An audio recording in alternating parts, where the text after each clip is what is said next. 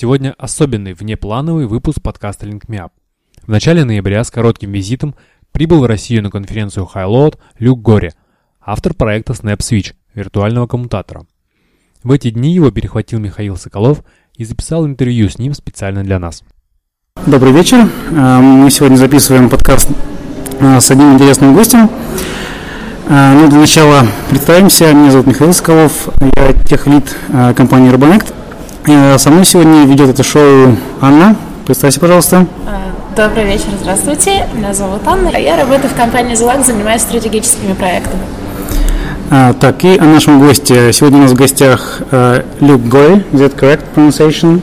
Yes. Он является одним из главных э, разработчиков проекта SnapSwitch. Э, сегодня мы э, как раз об этом побеседуем. Okay, tell me about yourself, a little bit about your background. Uh, sure. So uh, I'm I'm from Australia, um, but my, my voice probably doesn't sound that Australian because I've been away for about 15 years. Да, конечно, я расскажу о себе. Я из Австралии. Немного говорю не с австралийским акцентом, потому что 15 лет я уже живу не в Австралии. Uh, so, so I, yeah, I left Australia a long time ago, around the dot-com era of networking, and I moved to Sweden to work with uh, the people who had developed the Erlang programming language. Uh, я переехала из Австралии довольно большое время назад, около 15 лет я переехал в Швецию во время как раз расцвета вебнетов для того, чтобы работать с людьми, которые работали на языке Erlang. And then, uh, then after I spent a long time in, in Sweden doing networking networking software, and then I went traveling for a couple of years uh, and, and did some other strange technical work. I wrote device drivers in high level languages, particularly in, in Forth and Smalltalk. Uh, после этого я два года путешествовал. В основном разрабатывал драйвера для сетевых устройств на высокоуровневых языках программирования, в том числе на Smalltalk э, и Forth and Smalltalk. Forth и Smalltalk. And then, uh, then when I got a little bit uh, traveled out, I decided to settle down again, and I, I'd been in a lot of places, and I decided that Switzerland seemed like a nice one, and so I, I moved there and, and continued working with uh, building networking products. That's great. Uh, и после этого я решила уже все-таки где-то осесть. Я выбрала для себя Швейцарию, и вот уже несколько, э, какое-то время я живу в Швейцарии. Продолжаю разрабатывать э, продукты ну, для сетей, сетевые продукты. And I guess a fi- final summary, I, uh, these days I moved to Zurich, which is a big city in Switzerland, and now I live uh, in a small farming village in the countryside with about a village of about 50 people and 200 cows, and uh, write open source software with my, together with my wife and uh, two small kids and our dog. Okay, I'll just say Svelte and then we laugh about 50 people and 200 cows. Uh, Изначально я приехал в Цюрих, это довольно большой город в Швейцарии, но сейчас я переехал в э, деревню, где живет 50 человек и 200 коров на всю деревню. И там я продолжаю разрабатывать э, open source проекты и живу вместе со своей женой и двумя детьми. Окей, okay. далее. Ну, перейдем к вопросу. So we are talking about your networking experience. Uh, you said you've been working about 15 years about networking projects. Uh, um, have you ever tried yourself in, uh, as a network engineer? Uh, so just a programmer. Yeah, well, uh, short answer is no. The long answer, long answer is kind of yes. So I've often been working in small companies, and uh, that means that when we develop a product, we kind of, in the beginning, we don't have any users and we have to develop the product. And then when we get our first users, we're the ones kind of deploying it and supporting it ourselves. So I've never actually had the job working for an operator in a network engineering role, but very often I've been responsible for developing a product and flying to some country, uh, Russia or somewhere else, and deploying it and making sure that everything works and then uh, being a, one of the lines of support afterwards and kind of SSHing in uh, here, there, and everywhere. So I've been in the position of managing a lot of uh, products that were typically the early deployments of some products that we had built that, that other people didn't really understand yet and, and maybe were a little bit uh, rough around the edges in the, in the early days. So, uh, okay, yeah. I do my best to remember everything. sorry, yes. как мы договаривались, мы можем не полностью перевод, а просто короткое summary, а для тех, кто будет интересоваться, они уже послушают просто английскую версию и там делают транскрипт или еще что-то. Хорошо, люди, если вы будете интересоваться, у вас есть английская версия. А, вопрос был о том, есть ли какие-то сетевые а, знания у Люка и работал ли он когда-нибудь как сетевой инженер. А, в прямом отношении нет, но так как все начиналось в маленьких компаниях, которые проходила полный цикл разработки продукта, от его написания до, собственного внедрения, то очень часто приходилось э, работать именно как инженером для внедрения продукта, в том числе подключаться там, по всему миру по SSH и настраивать устройство, либо вылетать уже непосредственно на площадку и настраивать устройство там. Поэтому вот в момент этого деплойминга, ну, то есть внедрения э, решения на площадке клиента и происходило развитие, а как сетевой инженер Лук никогда не работал. I, I, thought uh, that you uh, have more experience about networking and doing uh, networking stuff, not just uh, coding. Um, I, I, thought it's it's necessary uh, to to have uh, some networking skills to, to develop something around network. Я думала, что э, у вас побольше опыта работы именно как инженера, потому что мне казалось, что именно инженерный опыт необходим для разработки э, сетевых продуктов. So I think I think it's two different skill sets actually. I think people who are network engineers probably know they probably know uh, five times, ten times more protocols than I do because in their day-to-day work they're working with a, a whole lot of different network elements. Uh, whereas my my experience is more narrow. I've built a bunch of products and I've studied in great depth the protocols involved in those, but I don't I don't have a lot of experience with the things that I haven't implemented myself. if you know what I mean. Yeah. Я думаю, что это две разных сферы деятельности. Конечно, люди, которые работают как сетевые инженеры, они знают в 5-10 раз больше протоколов, чем я, а, просто потому что они работают с большим а, количеством сетевого оборудования. Мой опыт, он более узок, но вот в тех продуктах, которые я разрабатываю, я понимаю то, что они делают. Дальше? Давай. А, окей. Okay. Welcome to Snap, actually. Just some words about what is it and uh, what does it mean, snap? Okay, well, the, the, easy part, snap is a Swedish word that means fast. that's, that's no secret. Okay. Uh, первый вопрос был, uh, мы переходим к обсуждению проекта Snap, и, собственно, как переводится Snap. Вот Snap — это шведское слово, которое переводится со шведского означает «быстрый». Так что все очень просто оказывается. Okay, so Snabb is really meant to be a solution to the problem of a, of a, network engineer that you have a network, you have a data center, you have a lot of equipment there. Uh, why can't you just take a server and install some network and make make a network element out of a server that you have? Like, if you need a firewall, why do you need to go and buy it from Juniper or somebody like this? Why can't you just apt-get install the network device that you need on a computer that you buy? Okay, and for you it's very. Идея пришла из того, что если у вас есть большое количество сетевой инфраструктуры, если у вас есть дата-центр, в котором большое количество серверов, зачем вам обязательно покупать какое-то выделенное сетевое устройство, если вы можете взять тот же самый сервер и на нем развернуть, например, firewall, маршрутизатор или коммутатор. Зачем использовать какие-то выделенные устройства? Вот с этого все началось. Okay, but you're not the first in this field. I think there are so many people who want to do virtualized product now. What's the difference? What's the main difference between uh, many uh, soft switches and Snabb? So I guess we're we're looking at a large class of applications. So SnabbSwitch is uh, is at its heart a toolkit for implementing production network elements. So it's not for building any just one network element. It's uh, the whole idea is to make it quicker and easier to implement a new piece of network equipment so that more people will be able to do it. So um, I'm not sure what you would compare it to in that sense. There is uh, there are not very many pieces of open source software that you can deploy on large networks, and those that there are are normally just targeting kind of uh, one one fairly narrow problem. Uh, how about OpenVSwitch? So I would say that Open vSwitch is targeting a fairly narrow problem. This is uh, OpenFlow. Um, this is OpenFlow forwarding that imp- implements. So if, if the problem that you want to solve is uh, something that matches the OpenFlow model very well, then you know, it, it, solves that problem for you. But you there's a lot of uh, kind of a lot of problems that are not um, OpenFlow oriented, and, and those are the ones we're interested in. Okay. Э, Вопрос э, о том, что Snap Switch это не первый коммутатор, который, в принципе, реализуется программно. И в чем тогда основное отличие между Snap Switch и там, преимущественных программных продуктов на рынке, таких, например, как OpenBase Switch? Э, Блю говорит, что они просмотрели большое количество приложений и, в принципе, не так много их на рынке. И в основном они решают узкую задачу. Тот же самый OpenBase Switch решает очень узкую задачу и заточен под протокол OpenFlow. Поэтому, если вы решаете проблему, которую решает протокол OpenFlow, то OpenBase Switch вам подходит. А Snap Switch — это более широкая платформа, которая позволяет вам разрабатывать некоторые аппликейшены, которые решают широкий круг задач, не только узкозаточенные.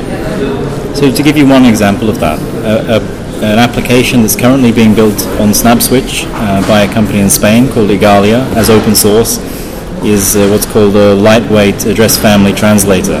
So this is a network element designed for ISPs that are doing a pure IPv6 deployment on their own network, so they can have a whole country running nothing but IPv6, and then they need a very kind of streamlined high capacity network element at the edge of their network to connect them to the IPv4 internet. So this is something that is pretty quick and easy to develop on SnabbSwitch using the software that we have, but I, I, don't think is the kind of application that you would uh, try to implement with OpenFlow, for example. So I don't know really what alternatives you would have apart from starting more or less from scratch. Okay. Uh, пример – это внедрение Snabbswitch в uh, испанском операторе связи, где необходимо было внедрить быстрое решение для организации трансляции IPv4 в IPv6 таким образом, чтобы вся э, магистральная сеть оператора работала только на IPv6. И э, это, в принципе, как говорит Люк, непонятно, как сделать на OpenFlow, но при этом это довольно легко решилось с помощью приложения под SnapSwitch и работает довольно быстро и без проблем. Один еще вопрос. что все-таки э, OpenVSwitch? Это продукт или это фреймворк для разработки других продуктов? Snabb Switch. Snabb. Okay. Uh, the question is what's Snabb Switch actually? Is, is it a framework or is it a box product? on your?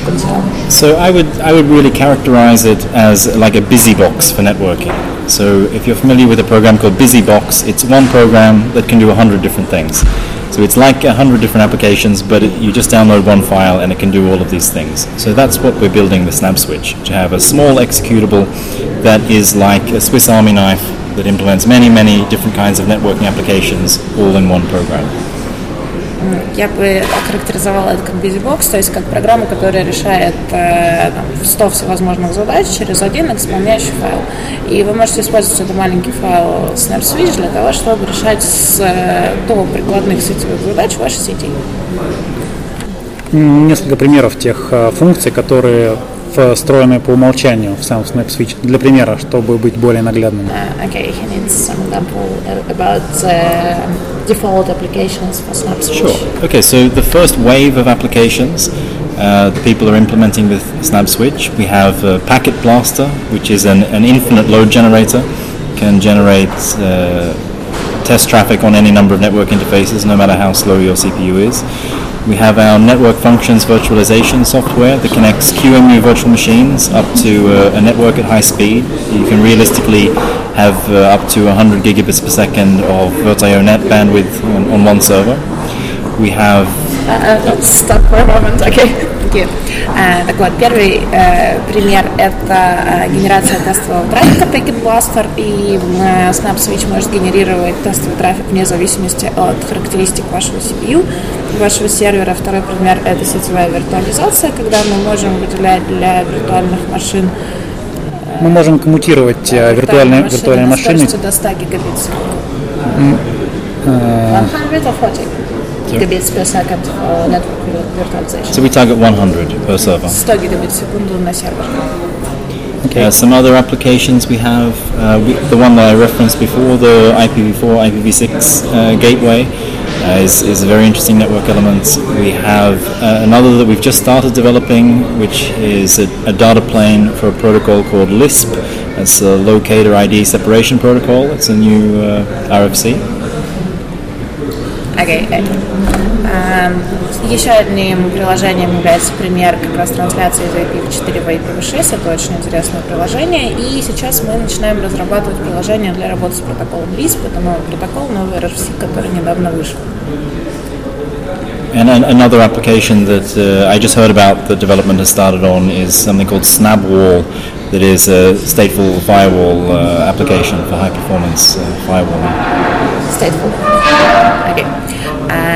И еще один пример это приложение, которое называется SnapWall. Его недавно начали разрабатывать. Это Stateful Firewall для сети. Скажем, следующий. Давай о сильных и слабых сторонах SnapSwitch. То есть э, с точки зрения люка, что является сильными сторонами, что является слабыми сторонами его. Okay, as for you about your snap switch, what's your uh, really forces and what's your weak points in this snabb switch? If it's correct to talk about weak points. Sure.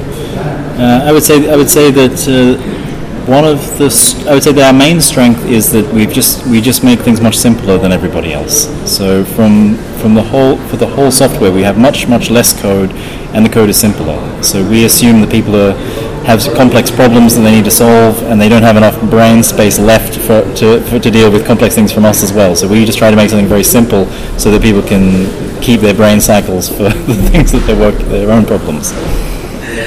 Наша, значит, наша сильная сторона в том, что э, у нас очень просто, у нас мало э, строк кода и, в принципе, легко разобраться. Мы делаем это для того, чтобы э, люди с меньшими мозговыми усилиями могли решить те задачи, которые перед ними стоят. Да, чтобы был меньше порог, порог вхождения для разработчиков, для разработки уже аппликаций.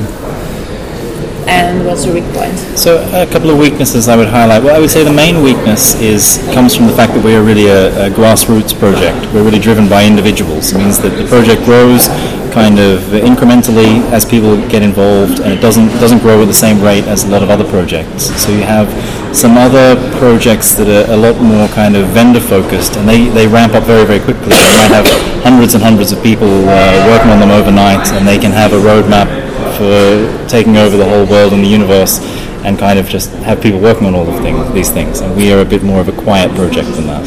So we, you don't have any big players who support you? Right. Just a community? Right. Enthusiastic? Yes. Okay. Uh, раз мы заговорили сейчас о команде, давай сразу о команде поговорим. Мы переведем то, что мы только что сказали а, да. про слабые стороны. А, значит, слабая сторона СНАП-проекта в том, что, в принципе, он развивается на полном энтузиазме. Если есть люди, которые его поддерживают, то он развивается. А, это не тот проект, который спонсирует большие ключевые игроки на рынке которые там выделяют сразу 100 человек, сразу пишется большой роудмап, и проект очень быстро развивается. Нет, SnapSwitch работает только на комьюнити и развивается, соответственно, медленно. А раз заговорили о команде, давай сразу этот момент раскроем. About the team? Да. Okay. You want to talk about the team uh, more directly about the community? How many people now you have? What is a core team of developers? And uh, what, what is a uh, uh, community help for, for the code development? So, so basically, the way the community grows is that somebody has an application that they need to implement, and they decide that they want to join the SnabbSwitch community to, to do this. So basically, uh, you have each application has its own core team, which is maybe just one person or maybe five or ten people, depending on, on what's going on with that project. And the community kind of finds the common areas and, and incorporates on those so that everybody who is building their applications can work together and uh, kind of uh, share, share the workload. Uh, вопрос, сколько сейчас человек работает над проектом и как, в принципе, развивается комьюнити. В принципе, на каждое приложение, написанное на SnapSwitch, выделяется какая-то своя команда. Это может быть как один человек, так и группа из нескольких человек до 10. Ну, она не выделяется, она формируется так, как это двигается самим комьюнити. Комьюнити само как-то самоорганизуется и дальше уже находит консенсус в том, как дальше нам разрабатывать, и дальше они двигаются, двигаются этим путем. So you every time welcome a new players in your... Sure. And the core team of the uh, Snabb Switch development, uh, so you and uh, who else? So there's no formal core team. Um, there's just people who, who are quite involved. So I, am one person who does a lot. Another person who does a lot of development on Snabb Switch is Alex Gall at Switch, an operator in Switzerland. Uh, Max Rottenkolber in Germany does uh, a whole lot of core development. Uh, Javier Guerra in Peru does a lot of the driver work. So we have kind of it's hard to really say who the, the core team is. We have people who have made a lot of uh, kind of contributions, but uh, it's, it's all a bit informal and, and loose. Okay. Um, ключевая команда разработки Snap Switch. Нельзя сказать, что есть какая-то четко э, выделенная ключевая команда. Есть несколько людей по всему миру. Есть мой коллега в Швейцарии, есть коллега в Перу, в Германии, э, который делает в основном работу с драйверами. Но как таковой выделенной ключевой команды нет. а есть ли, ну, есть ли или была ли какая-то компания, которая поддерживала сейчас, либо какой-то из проектов в прошлом? Ну, то есть есть ли кто-то Или был ли какой-то серьезный игрок, кто поддерживал этот проект? Ah, uh, did you have any uh, vendor or maybe some other commercial company who supported you in so, SnabbSwitch or maybe in your previous projects? I know originally you tried to develop it for Deutsche Telekom. Am I right now? Well, so Deutsche Telekom is not a vendor, right? They're a network operator. Just a just a big company who can support you as. Sure. maybe. So yes, uh, I work for Deutsche Telekom. I do a lot of work for Deutsche Telekom, and I've hired about 20 people to do bits of work on SnabbSwitch uh, for projects for Deutsche Telekom. But this is not a vendor, right? So this is network operators uh, funding the project either by having their own people contribute directly or by hiring uh, people to deliver them systems uh, based on this. So I've done a lot of work with TeraStream and. Uh, which is the Deutsche Telekom project, and Switch in Switzerland uh, are doing quite a lot of work independently. So this is this is really our model. Um, the people who support the project are the people who are going to use it, rather than uh, you know vendors like Cisco, Ericsson, or these kind of companies. Do Deutsche Telekom does Deutsche Telekom do, uh, use it now? Yes. Yes, as a, as a product. Yes. Uh, so I, I don't know how not much. in a lab environment. I mean, in So- production. So uh, I guess they will make public uh, exactly what they're doing. I, I can't uh, I can't comment Okay. a whole lot on these things. Okay, not a problem. That's okay. А, Был ли какой-то вендор или э, какая-то крупная компания, которая поддерживала эти проекты? А, Я знаю, что изначально вы начинали эту разработку для Deutsche Telekom. Да, действительно, я начала эту разработку для Deutsche Telekom. Я, в принципе, много что делаю для Deutsche Telekom. А, Я привлекала порядка 20 человек из Deutsche для решения тех или иных прикладных э, программистских задач. Дальше я спросила, а используют ли действительно Deutsche это как продукт? Мне подтвердили, что да, но не говорят, где и как используют, потому что нехорошо говорить о том, как строят свои сети Deutsche Telekom. А, какая лицензия используется проектом? То есть можно ли э, кому-то либо из комьюнити делать э, свои проекты и зарабатывать на этом деньги? Okay. What type of uh, license uh, do you use for SnapSwitch and GitHub? Uh, actually, I don't know. We use the uh, Apache uh, Apache license 2.0, so it's kind of a, a fairly permissive open source license. Uh, Apache лицензия 2.0, so I can use it uh, as my own project just to make some commercial version. Absolutely. И я могу это использовать в своих проектах для того, чтобы разрабатывать коммерческие продукты. Никаких проблем. Э, Давай вернемся к продукту и поговорим, ну вот э, вопрос, который на тебя сейчас смотрит. Open Да. Да, ну, здесь более конкретный вопрос. Э, I have to answer. I think we, we have to wait. Sure, no problem. I'm not just an interpreter, I'm a network engineer. Yeah. I used to work in Cisco, but okay. some years ago, but now I work for Russian vendor. Okay, I didn't. Which okay. I don't know many Russian vendors. Uh, uh I'll show you. It's not big. So we was waiting for you. Okay. Um, and Can you explain me in Russian what exactly do you want to know? Э, то есть я хочу понять, э, можно ли сейчас то есть, э, использовать э, Snap Switch как замену OVS или нет. То есть, или то есть, ну, в, в частности, в применении там дата-центров. То есть, ну, OVS это такая сугубо дата-центр в основном э, область применения, и можем ли вот мы сейчас там с какими-то ограничениями сказать, что вот мы можем взять и заменить, или мы не можем так сделать. Есть какие-то там серьезные ограничения, то есть сейчас они там э, Snap и OVS, они все-таки нацелены на немного разные задачи на текущий момент. Okay. То есть, вот я, то есть э, перефразируя, пере- перефразируя вопрос, я сейчас использую OVS в дата-центре. Могу ли я прямо сейчас начать мигрировать на Snap Switch? А э, OVS я использую для связи, да- связи виртуальных машин. Давай так сформулирую.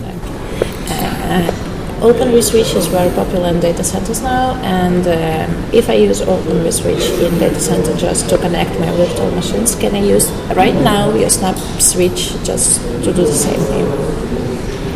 Um, I guess that depends on, on what you mean. So, uh, so OpenV, OpenV Switch is a half of a solution, right? It's a data plane, and it gets coupled with uh, a controller application to, to build like a whole a whole application. So, I guess if you want to do the same thing, it depends on what application you're talking about.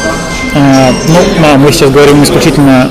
Ну да, ты переведи, потом еще скажу. зависит от того, какие, собственно, сетевые функции вам необходимо реализовать, какие сетевые приложения вам необходимы. I think I, I would say that there is some overlap between Open vSwitch and Snabb Switch, but they're really addressing different different things. Э, Есть небольшое пересечение, конечно, в области применения OVS и Snap Switch, но они изначально нацелены на э, решение разных задач. Ну, давай для примера простую задачу. Мне нужно коммутировать данные между виртуальными машинами внутри одного сервера. Такую возьмем задачу и оставим за рамками э, вопрос управления. Okay. Uh, just a simple task. Uh, we need to uh, just to pass some data between virtual machines and no question about control plane. Sure, you can do that with Snap Switch. Да, это можно делать со Snap Switch. Just now, just uh, from the GitHub. Yes. Прямо сейчас скачали с GitHub и используются для того, чтобы свои виртуальные. So uh, it's interesting. So we, we did a lot of work to make this possible. So the, the problem, the, the interesting problem here is if you're a, if you're an ISP, you want to move pack, you want to move a lot of packets in and out of your virtual machines in a networking context, much more than what is traditional with uh, QEMU and KVM. So we, we did a lot of work on making it fast to transfer packets out uh, between a, a, virtual machine and, and a network. And we actually developed the QEMU side of this as well, a feature called vHost User. So I think that Open vSwitch is also starting to adopt this, and kind of the rest of the industry is starting to adopt the same mechanism that we originally developed in SnabbSwitch, actually. That's great. Uh, Да, действительно, все можно использовать прямо сейчас OpenVSwitch для коммутации данных между виртуальными машинами, и мы разработали там, э, точнее, мы работали над повышением производительности для того, чтобы передавать больше данных между виртуальными машинами. Мы использовали KEMO алгоритм, QE. Не, ну, а, я, я так понял, Да, они использовали, они делали некоторую доработку Да, для Кему. Для Кема, для того, чтобы передавать данные быстрее между виртуальными машинами.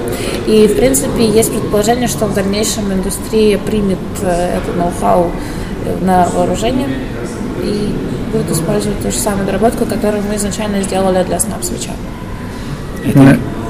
broadly, I would just also say I don't really see Open vSwitch and SnabbSwitch as competing kind of uh, products. I think that Open vSwitch is going to totally dominate the problem space that people want to address with the OpenFlow model. If people want to solve a problem by building uh, an OpenFlow-based controller application, pairing that up with a data plane, then they will obviously choose Open vSwitch for those tasks. And I think for, for any other tasks that people don't want to approach in that way, they will need something else. And SnabbSwitch is one of those uh, one of those something elses. So as network engineers, you know that, that there's a, a tremendous uh, number of different uh, boxes and apparatus that you need in networks, and there's never going to be one technology You that does everything. choice, yes. Yes. Okay.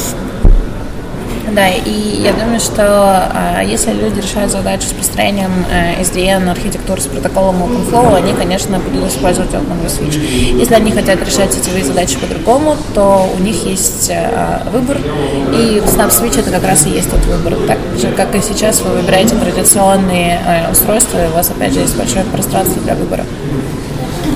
Э, теперь про производительность, раз мы коснулись скорости работы, то есть какая текущая производительность и какие перспективы по дальнейшему? Э, so we're talking about the speed, about the uh, fast packet processor. So the question is about raw output. What's the numbers now?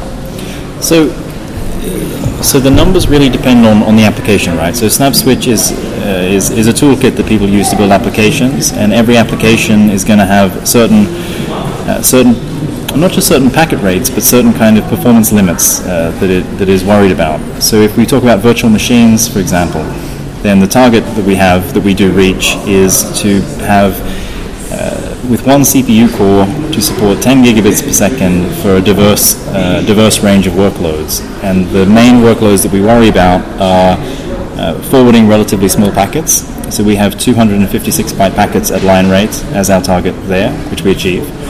Uh, we want to be able to do TCP traffic as well, which is which is not completely trivial because although the packets are bigger, you you need to do uh, a bunch of uh, offloads for the virtual machine, particularly things like checksums. And we also want to have 10 gigabit line rate when encapsulation protocols are used. So when the virtual machine traffic is being tunneled by the snabb switch, this means that we have to do line rate even when we can't use any network card hardware offloads because they might because we let people use any uh, tunneling protocol that they want to use. So we have to do all of the offloading internally in snabb switch. That was a lot at one time. Yeah. I'm afraid I missed something, but so then I ask you again. Эм, Конечно, пропускная способность и количество пакетов, которые мы можем сейчас передавать, очень сильно зависит от приложения, и каждое приложение имеет какой-то свой предел по производительности. Например, если э, мы говорим про маленький пакет 64-байтный, то э, about э, small packets, what's the number?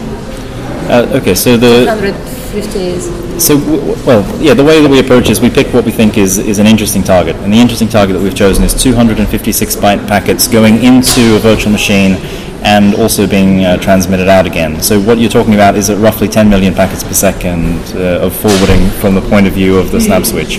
So, 5 million packets going into the virtual machine and 5 million packets going back out of the virtual machine on one core Э, то цифра примерно равна 10 миллионам пакетов в секунду, 5 миллионов пакетов на вход и 5 миллионов пакетов на выход. При пакете 250... 256 байт, да. Okay, and uh, what is your uh, future growth for the forwarding performance? So that's a very good question. So it's really a question for network operators. What workloads really need to be covered? Um, it's not just a question. So I, I don't think that you really need to support higher packet rates than that for a lot of applications. So 256 byte average packet size is smaller than most real production workloads. So if you would try to optimize that down to 128 bytes or 64 bytes, then you're probably optimizing the wrong thing because the network pro- op- operators probably have other workloads um, that they care about that don't have adequate performance. So where I want to distinguish SnabbSwitch is by being able to achieve line rate for the broadest range of production workloads and not just winning on uh, one or two benchmarks. Okay.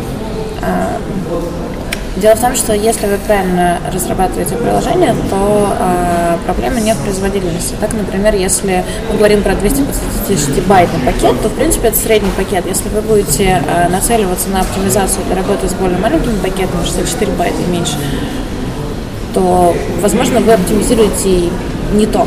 Э, Вообще что-то делаете не так. Да, в принципе, не на том вы сосредоточены, потому что э, то, к чему идем мы, мы хотим, чтобы э, наш продукт работал на скорости проводов для среднего трафика.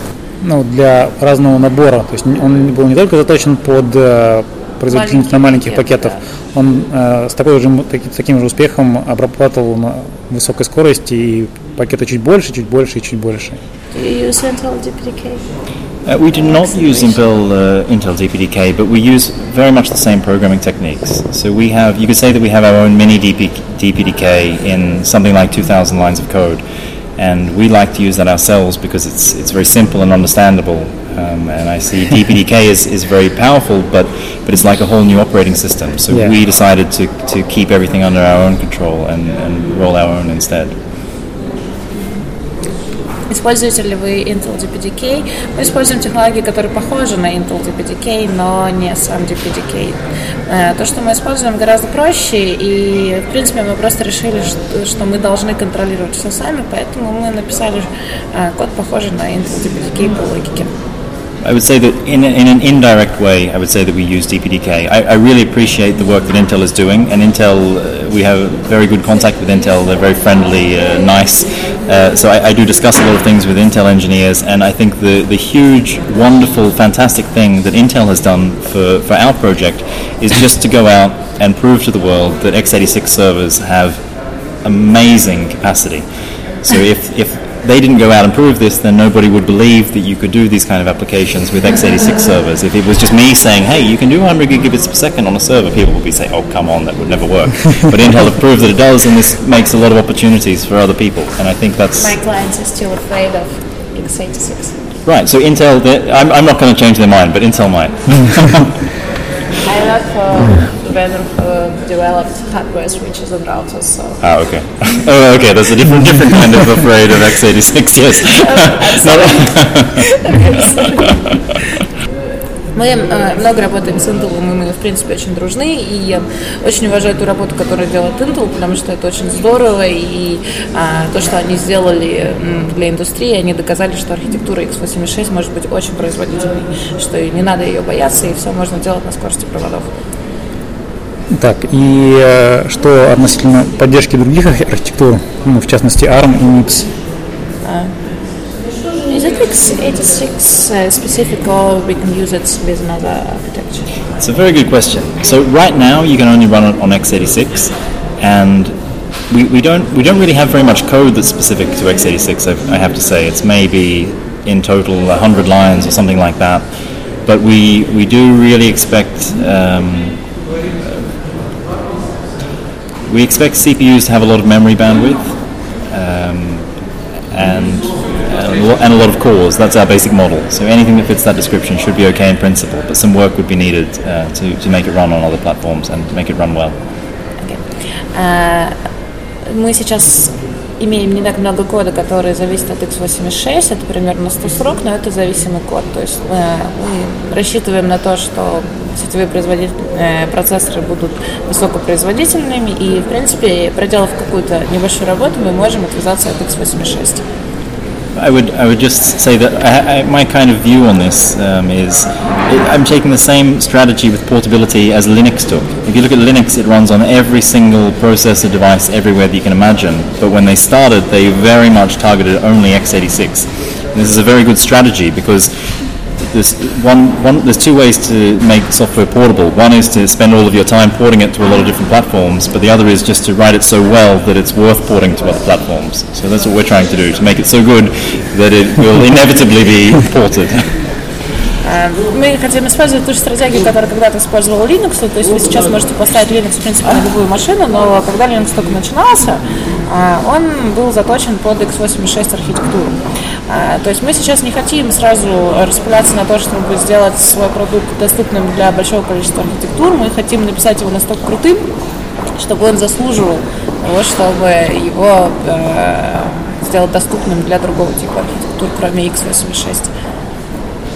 Э, Еще относительно, относительно технологий, которые они используются, то есть вопрос в том, э, есть ли какие-то другие там технологии, которые они используют, то есть, например, э, есть ли какая-то привязка к сетевым карточкам от Intel, uh, uh,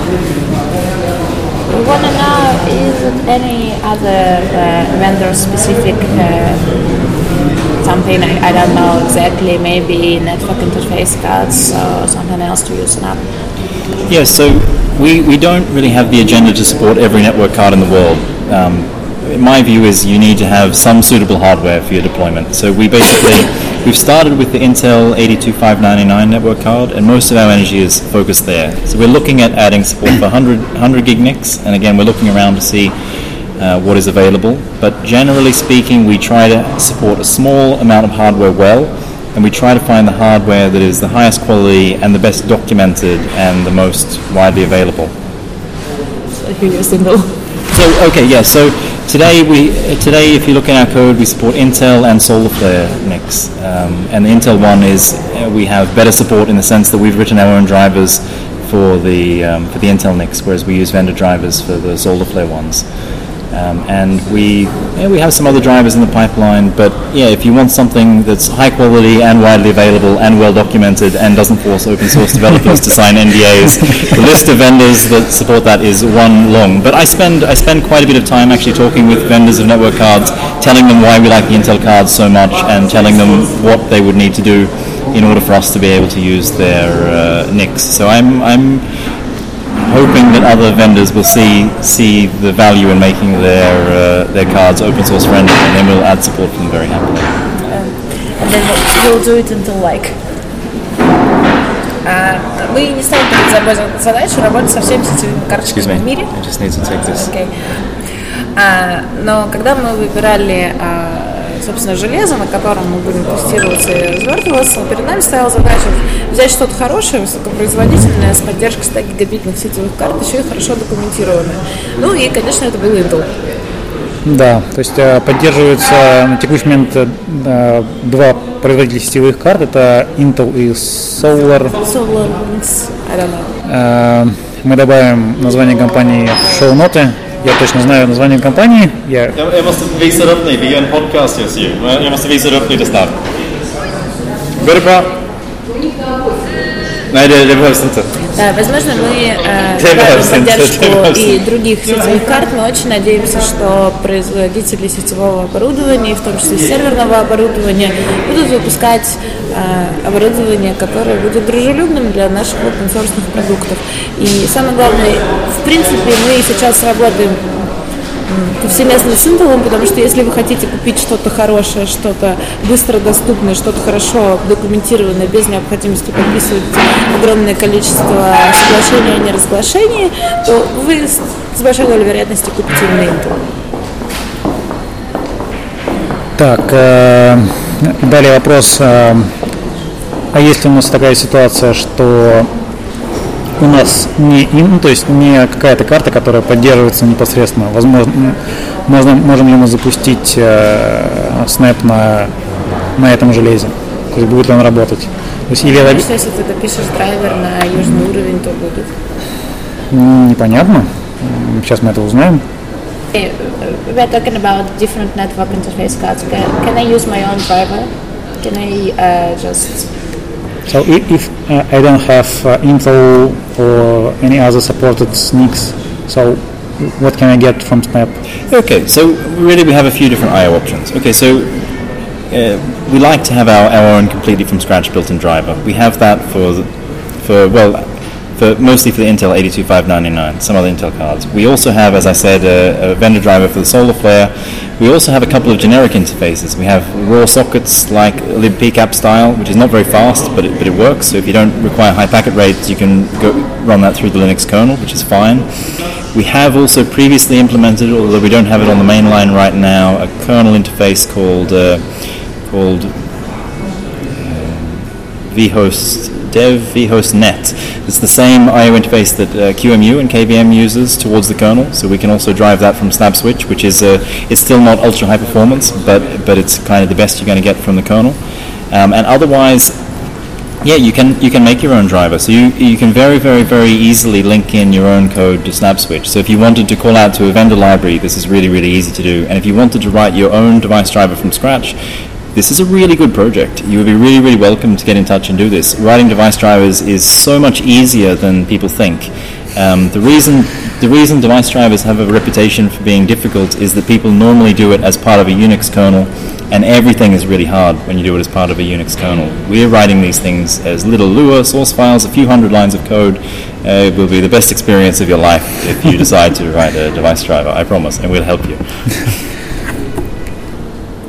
У нас есть несколько путей. Э, э, у нас есть несколько путей э, взаимодействия I/O, то есть э, ввода-вывода сетевыми картами мы можем использовать э, непосредственно интерфейс, который предоставляет ядро Linux через LibPickup.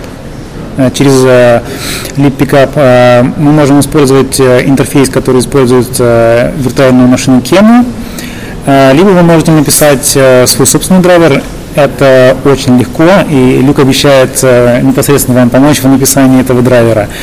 Вся проблема в написании драйверов, и почему все считают, что это так ужасно, в том, что все это делают непосредственно внутри E2, что действительно тяжело.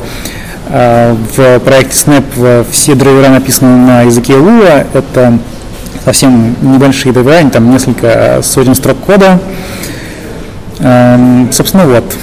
So, this is actually a technology that we, we took from the one laptop per child uh, laptop. Uh, so with the one laptop per child, they had two sets of software. They had the firmware that boots the machine, kind of like a BIOS that is written in Forth, and then they have Linux on top of that. And when they would make a new laptop, they needed to write their own drivers in Forth, which is a kind of a semi-high level language. They had to write their own drivers for all of the hardware to test that the laptop really works and debug the motherboard and all of that kind of thing. And then they would install Linux afterwards. And I, I, worked a little bit on this project as well. And the thing that amazed me was that they spent less time writing all of the device drivers from scratch in a simple environment than they did just managing all of the drivers uh, on the Linux level when you need some small patches and you need to synchronize with a new release and you need to coordinate with vendors and, and all of these kind of uh, things. So it's a little known secret that writing device drivers is easier than, uh, than reusing off the shelf ones. пример тому э, проект лэптоп для детей, когда э, собственно, в софте использовалось два уровня. Первый уровень это BIOS, написанный на FOS, и второй уровень это непосредственно Linux. Вот, на написание всех драйверов ушло меньше времени, чем на, собственно, подключение к всей этой системе Linux. И мало кто знает, что на самом деле написание драйвера это не так сложно и не так много времени занимает. Э, так, этим вопросы немножко уже осветили. Давай э, вопрос немного немного не технический, а немного маркетинговый. То есть э, какие пути продвижения продукта SnapSwitch Люк видит, э, то есть чтобы там им пользовалось гораздо больше там людей, компаний. Okay, what's the future of your SnapSwitch? Do you plan to route it to market? Uh, how can you popularize? So the plan is to, to keep growing as a grassroots uh, organic kind of a way. So to keep growing one project at a time. When somebody has a problem that they want to solve and they decide that SnabbSwitch is a good way to do it. Uh, that's the short answer. I think that in terms of getting, in terms of being able to pay people to work on it, I think the strategy from my perspective is that when, when a network operator needs to procure some kind of a network element, whether it's a firewall or a router or a virtualization system or anything, they should go out to all of their vendors, go out to Cisco, go out to Juniper, go out to everybody, and then also contact a few companies in the SnabbSwitch ecosystem and say, what would it cost to develop this as open source and when would it be ready? And then they can compare all of these offers. And I think that over time we're going to get more and more and more competitive so the network operators will choose to uh, pay for the software that they need to be developed uh, as open source based on what already exists instead of uh, only buying Cisco vendor. Somebody else. Do you have any clients now? Um, yeah, so I, I have uh, Deutsche Telekom as a client like this.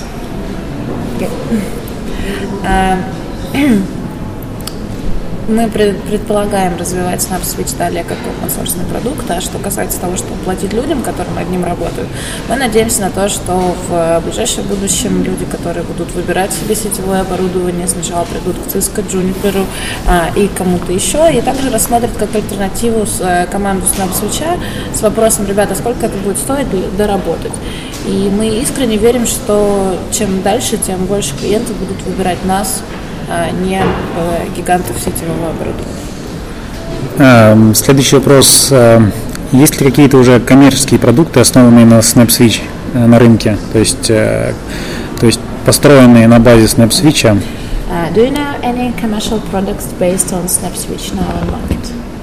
Um, Yes, I know that. Well, so first of all, th- this is not really the, the main goal. The, I am not really focused on a lot of commercial products. But yes, uh, so a company in, in France called Virtual Open Systems, they have, uh, I believe, on the market now a, uh, a shrink-wrapped commercial uh, deployment of the NFV OpenStack uh, networking application. Окей. Э, Есть компания во Франции, э, которая, собственно, нацелена на MFI и OpenStack э, приложение, и вот они используют SnapSwitch. Okay. I- Is it hard to um, download and execute the application? I mean, I'm I'm an engineer, but I'm still young. Can I do it? So, uh, very good question. You should try it and then tell me the answer, actually. but there's basically, well, so, so basically it should be very easy. So you download SnabbSwitch, uh, you do one git checkout, and you get everything that you need. It doesn't really depend on any other software. So I say, I'll start again. So there's two ways to get SnabbSwitch. You can get the source code, which you do uh, git checkout and then a make, and then, then you have everything. So we include all of the libraries that we depend on in our repository. So the Lua compiler and this kind of thing is all included. You don't have to worry about having that installed or anything like that. And when you compile it, um, it will take one minute to compile, uh, and you will get a little binary about 650 kilobytes out at the end, and you can run that binary on any Linux machine with any kernel, any distribution. It doesn't matter. So you can just kind of copy that around. So um, we, we try to we try to streamline this and, and make it very straightforward. Да, в общем-то, все, как мне обещают, очень легко, что даже я справлюсь. Э, Необходимо просто все загрузить, загрузить с GitHub. Э, Туда сразу включены все библиотеки, туда включен новый комп- компилятор. Ну и, собственно, сделать да, просто make. да, Э, мы получим- Получим это бинарник, переносимый. на э, любую линуксовую машину, вне зависимости от версии ядра. И э, следующий вопрос, а какие э, минимальные скиллы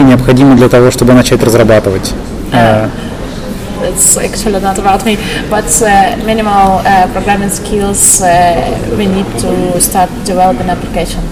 So.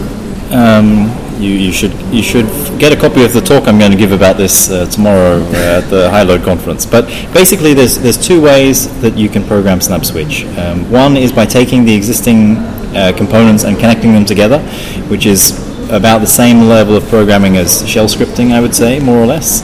And then the other is to build build new pieces of functionality. If you want to make your own driver, or if you want to make an OpenFlow engine, or if you want to make uh, any any new thing that is not already there, that's around about uh, the same level of programming as as writing Python or Ruby or uh, Perl uh, kind of scripts.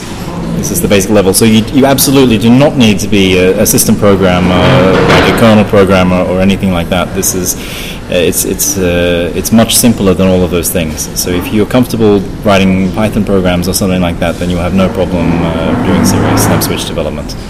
So I can use Python for You cannot know. You will use you will use Lua, but Lua is uh, uh, actually a Much simpler. easier, yeah. Yeah, it's it's a, it's a simpler language. So if you know Python, you will learn Lua really easily. Значит, э, два способа разработки приложения для SnapSwitch. Первый – это shell-скрипты, и второй – Нет, это… нет, ты неправильно поняла. Эм, Давай я подключусь. Эм, э, Два способа разработки приложений. То есть, если вы хотите, вы можете взять э, готовые приложения, которые есть, и смиксовать их таким образом, чтобы по- по- постараться получить итоговое приложение, которое вас устроит по функционалу. Либо второй вариант вы непосредственно занимаетесь разработкой, для этого вам потребуется знание языка Lua. Вот. Это достаточно простой скриптовый язык, если вы знаете и умеете программировать на, на Python, Ruby, наверное, Ruby менее релевантно, чем Python, то вы достаточно просто сможете овладеть э, языком Lua и сможете начать писать э, программы э, для SnapSwitch. Окей que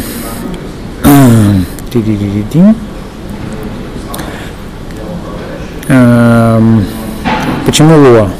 Вопрос эм, такой. So You personally like it? Yeah, well, I, I, I've grown to like Lua from working in SnabbSwitch. SnabbSwitch is the first program that I've ever written in Lua.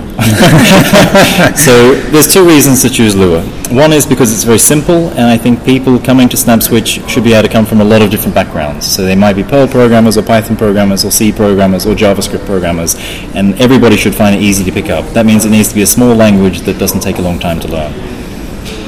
Uh, the other part is that we need code to run really, really fast in the in the inner loops, and that means that you either need a, a compiler that can run that fast, which is actually available for Lua, uh, one called LuaJIT, um, or you need to be able to write that code in C, which you always want to have as a fallback. And then what you need is a language that can integrate very easily with C, so that it's not a big deal to call out to uh, some routines you've written uh, in C. And that is also something that is just very, very, very easy and streamlined in LuaJIT.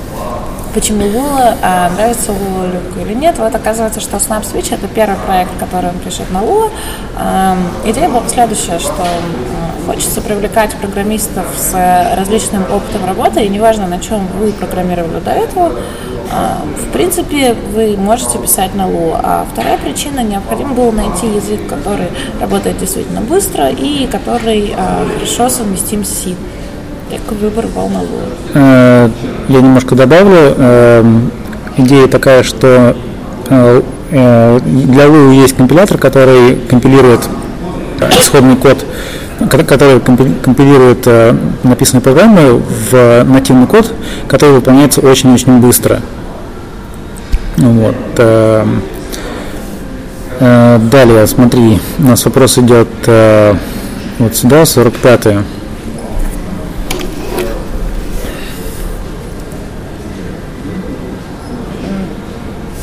Ну, Я могу тебе. Что еще раз? Да, давай ты его озвучишь, потому что, мне кажется, часть его мы уже проговорили. Um, okay. Я understand. Давай. So, uh, if we look at Snap uh, uh, as it, uh, a framework to develop some application, um, um, so uh, what kind of uh, application, so basic application I can get? So, for example, can I get uh, Learning function out of the box from the Snabb switch or STP protocol? So, or should I uh, uh, write it uh, by my own Если смотреть на Snap Switch как на фреймворк, какие основные аппликации, ну, приложения я получаю прямо из коробки. Получаю ли я э, MacLearning, получаю ли я реализацию протокола STP, или мне надо все это реализовывать самому? Uh, it's uh, just because if I want to use uh, Snap Switch as a dumb layer 2 switch, so wh- what I what I need to do? Если я хочу использовать Snap Switch как тупой или два switch, что мне надо сделать дополнительно вот к тому, что есть. So to, to answer that broadly, so in SnabbSwitch you have like a little, it's like an app store, although everything is just an open source component. So you have this catalog of networking functions that are already available that you can mix together, connect together to get things done. So one of those components is a learning bridge, and if you connect that together with some internet in, uh, Ethernet interfaces, then you have a, a network device that acts as a learning bridge. So that is something that you can create just by connecting existing components together without doing any programming. We don't have uh, spanning tree implementation today, so if you wanted spanning tree, then you would need to write some Lua code that implements spanning tree and basically right now we have maybe uh, 25 different processing functions, and over time we just we just gradually develop more, and the ones we have improve as people add new features and this kind of thing, and that is kind of how the project grows. Snabb Switch сегодня очень похож на Apple Store. В принципе, вы можете загружать э, большое количество приложений. Мы сейчас е- имеем э, learning э, интерфейс, э, к которому вы можете подключить существующие интерфейсы. И, в принципе, это будет тупой L2 Switch. У нас нет реализованного Spanning 3. Если вы хотите Spanning 3 реализовать, вам надо будет самому написать новый application. И сейчас мы работаем порядка над 20 приложениями, которые также будут доступны. Нет, эти, эти приложения уже сейчас есть, то есть это вы- как бы, эти приложения уже сейчас доступны. Вот, значит, уже сейчас доступны. Э, Окей. Эм, э, давай вот такой вопрос. Э, почему э, Люк организовал новый проект, а не начал поддерживать или там, улучшать какой-то один из существующих? То есть, э, например, там тот же самый OVS или какой-то другой проект, который связан с коммутацией. То есть, почему именно так? Почему не поддержать уже какой-то тот проект, который уже есть? Why did you decide to start a new project, not to develop um, the project that um, really was for that moment, maybe that same OVS which So, you well, so as I say, I've been I've been working on networking products for a long time, and I've and I wanted to I wanted to make it easier to build network products. I think it's a pity if to build a new network element you need to spend a year doing all the stuff that you've already done before um, in a new a new company, a new context. So I wanted to have a good open source base for that. And I would say that I never really considered using Open vSwitch because because for me it's a relatively narrow application area. So not very. I don't know if any of the products that I've ever built in the past could be built on Open vSwitch. So for example, the previous commercial product that I worked on was. Uh, a uh, performance enhancing TCP proxy where we need to, in the data plane, implement the whole of TCP um, with some customized ap- uh, uh, algorithms for retransmission and that kind of thing. I, don't think you will ever implement these kind of applications on the OpenFlow model because it's just not what it's designed for. So, so I, I think that the problem we're solving with SnabbSwitch is not addressable with other existing projects, whether that's OVS or anything else. А, и, собственно, основная причина в том, что не кажется, что никакое существующее на тот момент э, приложение не решало те задачи, которые ставит перед собой SnapSwitch. Поэтому решили разрабатывать новое приложение. Ну и еще одна важная вещь это то, что э, Snap, э, позволить э, сделать очень низкую пару вхождения для разработки собственных приложений, связанных э, с коммутацией пакетов, э, с обработкой сетевого трафика. То есть это тоже была одна из основных идей. And uh, why open source? Why not a closed commercial project? So I think there's there's there's plenty of time in life to build closed commercial projects, um, but I think the the downsides of closed commercial projects uh, one is that it's it doesn't have that much impact on the world. So a lot of SnabbSwitch is about having a, a, creative outlet to say, well, hey, this is how I think we should be building network applications. This, this, this is what I think are some good ideas. And who's with me? You know, who, who, wants to do this kind of thing? If you if you would do this in a in a closed source commercial project, then no one will ever know that you did it. It will, you know, you'll build a product based on it. You'll get bought up by some big boring company. It will go into maintenance mode, and then you'll start a new company five years later, and you'll have to start everything all over again. And then five years later, all over again, and five years later, all over again. So why not take a break and build a really, really good open source foundation that can then be the basis for a lot of other projects uh, in the future? Почему э, open source проект, почему не какой-то коммерческий продукт? Потому что коммерческие продукты не взрывают мир. Вы, в принципе, можете как бы, работать над скучным коммерческим продуктом, через пять лет основать другую компанию, потом другую компанию и так далее, и так далее, и так далее. Но в жизни много времени, чтобы работать над коммерчески успешными продуктами. Хочется сделать что-то одно хорошее, что потом ляжет в основу большого количества коммерческих продуктов. Хочется сделать мир лучше. Um, так. Um, uh, back, to, back to the technical questions. Um, возможно ли использовать uh, SnapSwitch uh, с какими-то сетевыми эмуляторами, как GNS3, UnitLab? Uh, uh, can I use a SnapSwitch for irrigation and for network simulation? For example, uh, GNS. Uh, 3, yeah, UnitLab. So, for example, if I want to uh, um, build some test environment and uh, I'd like to uh, to see how SnabbSwitch uh, fits to my environment, so can I use it uh, in? do you know what what, what is it?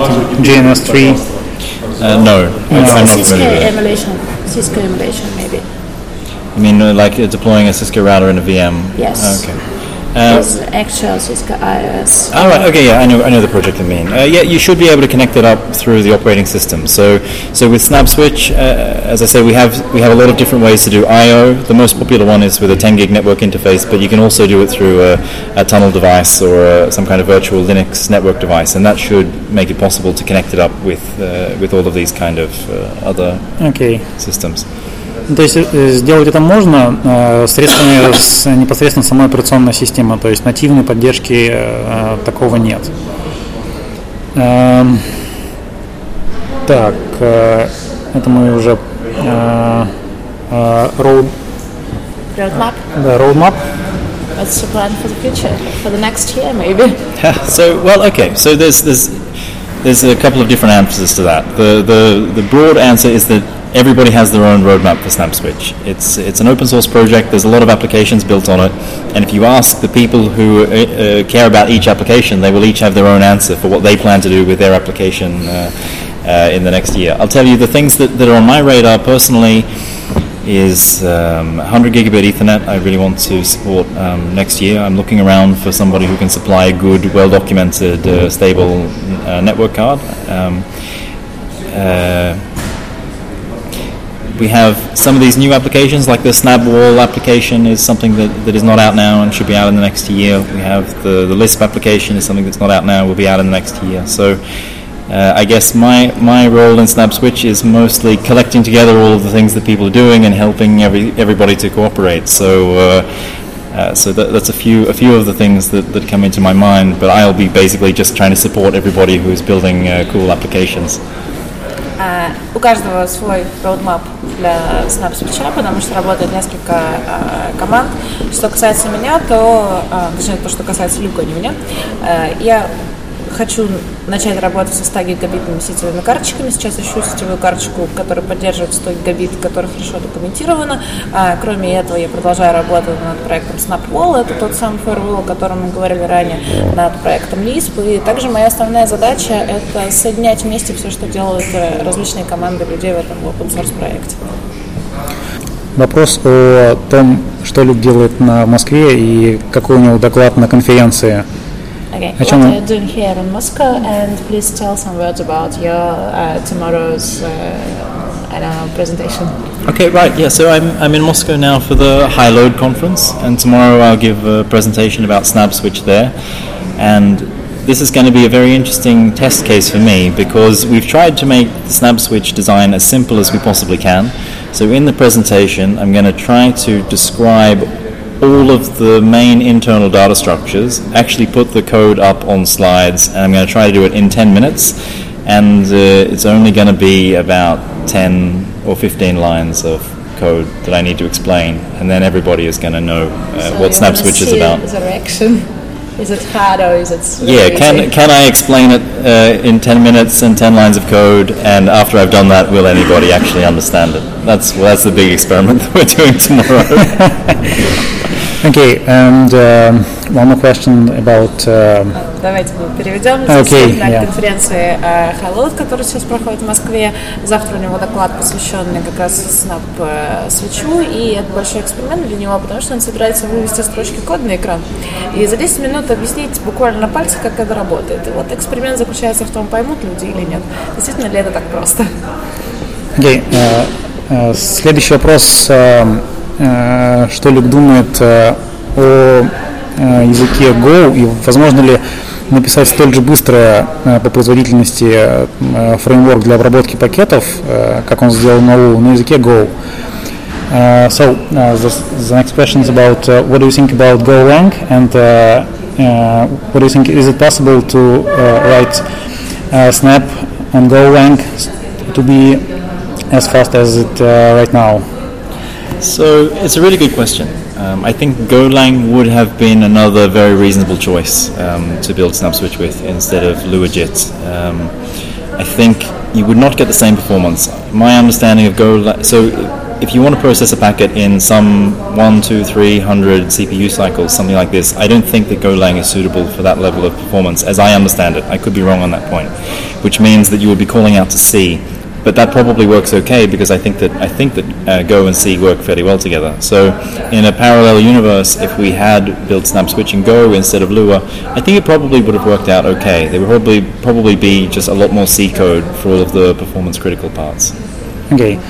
Uh, Люк считает, что Go э, в, э, вполне хороший выбор для написания такого приложения, и, возможно, когда-нибудь в какой-нибудь вселенной такое могло бы при- произойти, но он считает, что скорее всего не получится достичь, достичь той степени производительности с языком Go, который сейчас он достиг с языком Lua. Что куски, которые требуют высокопроизводительной реализации, необходимо будет реализовывать на C. В принципе, проблемы в этом не видит, так как Go, в принципе, совместим с C. Но если бы Switch писался на Go, было бы больше кусков, написанных на C именно для критичных производительности элементов. Having said that, when we started SnabbSwitch, I had never programmed in Go or in Lua, and I still haven't programmed in Go. So maybe I'm just telling you uh, the way that I was thinking about this uh, from the beginning. I don't actually have uh, the experience uh, to know. Do you know what creative status? You don't have to. Э, so, and, э, так, следующий вопрос, это немного с набросом на э, относительно касательно и So, it's just a, a question. You know, there is a lot of hype about Docker. And uh, is it any relationship uh, you can imagine about Snabb, Switch, and uh, Docker? Well, a little bit. Uh, so I don't want to attach ourselves to the, the Docker hype train. We, we're a small, quiet community. We, we, do, we don't do that kind of thing. But uh, one thing, so we recently started deploying SnabbSwitch in Docker, and we just discovered that it just works. There's, there's, there's nothing that needs to be done. You can just deploy SnabbSwitch in Docker. And I think one of the reasons that this works so well is that we don't use DPDK actually, because DPDK has a lot of very specific dependencies on the kernel and also on the hardware. They expect you to compile for the specific CPU family, like a Sandy Bridge or a Haswell uh, CPU, and we we very very careful to not care what kernel uh, we're running on and to not care at compile time uh, what CPU we're running on. So. I think SnabbSwitch is very, very easy to deploy inside a Docker container, and I'm not sure that that's going to be true of uh, some of the other software around. Okay. Um, нет никаких проблем uh, запустить uh, докер внутри, uh, запустить SnapSwitch внутри докера. Uh, Люк и его команда только недавно это попробовали, и все просто... Считаю, что все работает. Все, все работает. И э, одна из причин, почему они считают, что так, так получилось, что они не используют э, DPDK, потому что DPDK имеет э, очень много завязок на ядро Linux. Э, в отличие от, от DPDK, в SnapSwitch э, практически без разницы, какое ядро Linux используется. Эм, окей. Um, uh, No good, it's not at the same time, then nobody comes to my presentation. if it's Docker, everybody. I'll come. Promise you. Yeah, cool. Uh, not good. Can it code. Uh, just a second, I look through our questions. Yeah, we actually just uh, use we, ha- we have a lot of continuous infra- in uh, continuous inf- integration infrastructure. So if somebody sends in code to GitHub, we automatically test it, and we, we started running all of those tests inside Docker. Um, it, it, was surprisingly easy. I thought, oh shit, this is going to be like a month of work to get things running into Docker, and then it took like five minutes. Like, okay. okay, I think that's all. So um, if anything can, else you can plug in, we can do it right now. Okay, so one other thought rattling around in my head.